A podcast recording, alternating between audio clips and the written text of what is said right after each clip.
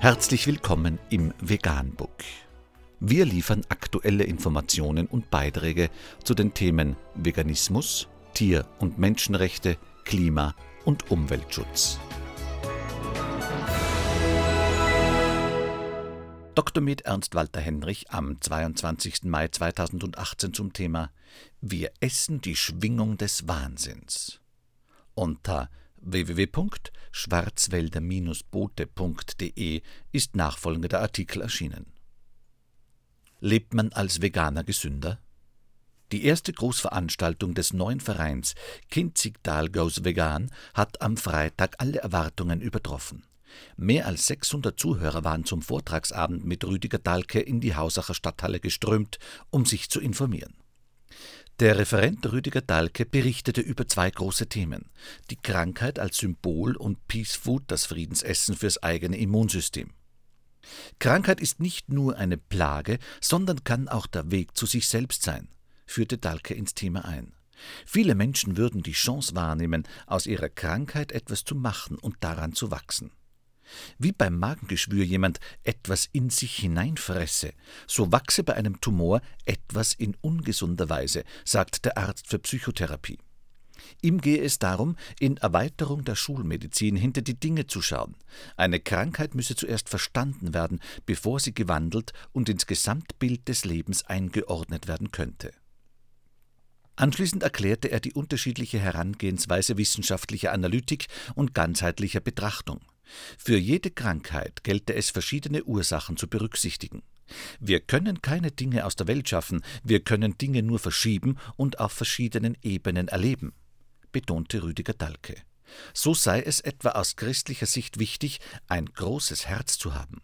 Aus kardiologischer Sicht sei das allerdings verkehrt.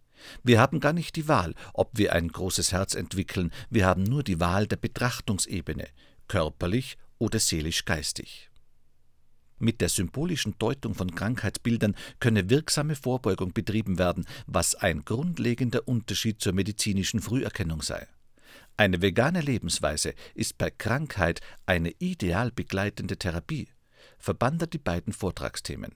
Fasten wäre ein optimaler Einstieg, gesundheitliche Probleme lassen sich dadurch auf verblüffende Weise minimieren.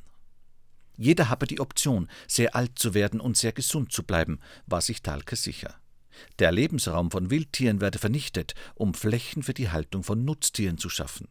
Diese würden dann gequält, um gegessen zu werden und um Medikamente für Krankheiten zu testen, die es ohne Fleischverzehr gar nicht gäbe. Mit einer veganen Lebensweise werden sie auch krank, das wird sich nicht vermeiden lassen, aber sie riskieren nichts. Die Vitalität nehme zu und dies sei eine große Chance für die Gesundheit. Die Psychosomatik sei dabei als das Zusammenwirken von Psyche und Körper zu verstehen. Die mechanisierte und industrialisierte Quälerei der Massentierhaltung übertrage sich auf die Qualität des Fleisches. Wir essen die Schwingung des Wahnsinns, befand der Referent. Den Besuchern in der Hausacher Stadthalle riet er, ernähren Sie sich bunt, Sie haben unheimlich viel zu gewinnen. Die Idee entstand vor zwei Jahren aus einem Treffen von 18 Menschen mit veganer Lebensweise. Im März diesen Jahres wurde der Verein gegründet, der es sich zur Aufgabe macht, die vegane Lebensweise im Kinzigtal zu verbreiten.